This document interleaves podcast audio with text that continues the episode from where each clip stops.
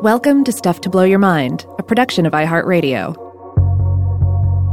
Hi, my name is Robert Lamb, and this is The Monstrefact, a short-form series from Stuff to Blow Your Mind focusing in on mythical creatures, ideas, and monsters in time. Make no mistake, the winter holidays are a time of monsters. The Yule Lads sneak in from the shadows, Grýla hungers for the flesh of naughty children in the darkness, and sinister Krampus stalks down from the snow-covered peaks with chains and switches and child basket in tow. Even Santa Claus is an immortal being who rules over elves and bioluminescent reindeer.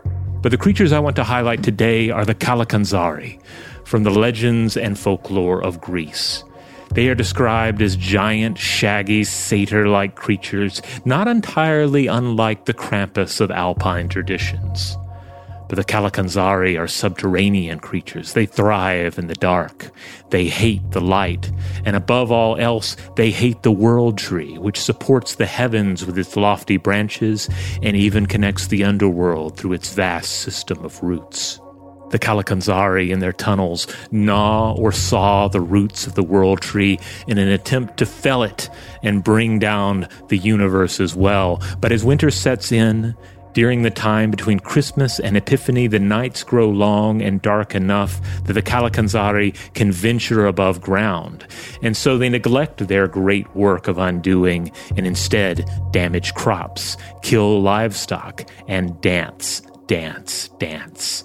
If they catch you alone on the road at night, they might make you dance and dance and dance till you die of exhaustion. Though, likewise, as folklorist Carol Rose points out in Giants, Monsters, and Dragons, you might also defeat the Kalakanzari at their own game by keeping them dancing till the sun finally comes up.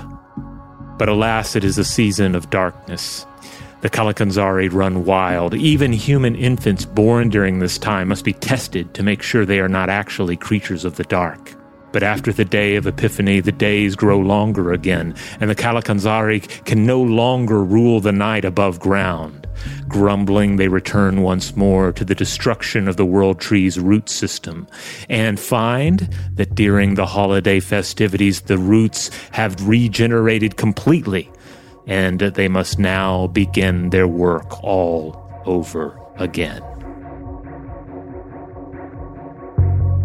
Tune in for additional installments of The Monstrefact or The Artifact each week.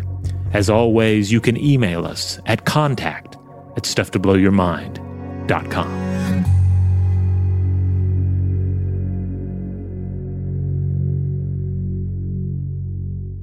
Stuff to Blow Your Mind is a production of iHeartRadio. For more podcasts from iHeartRadio, visit the iHeartRadio app, Apple Podcasts, or wherever you listen to your favorite shows.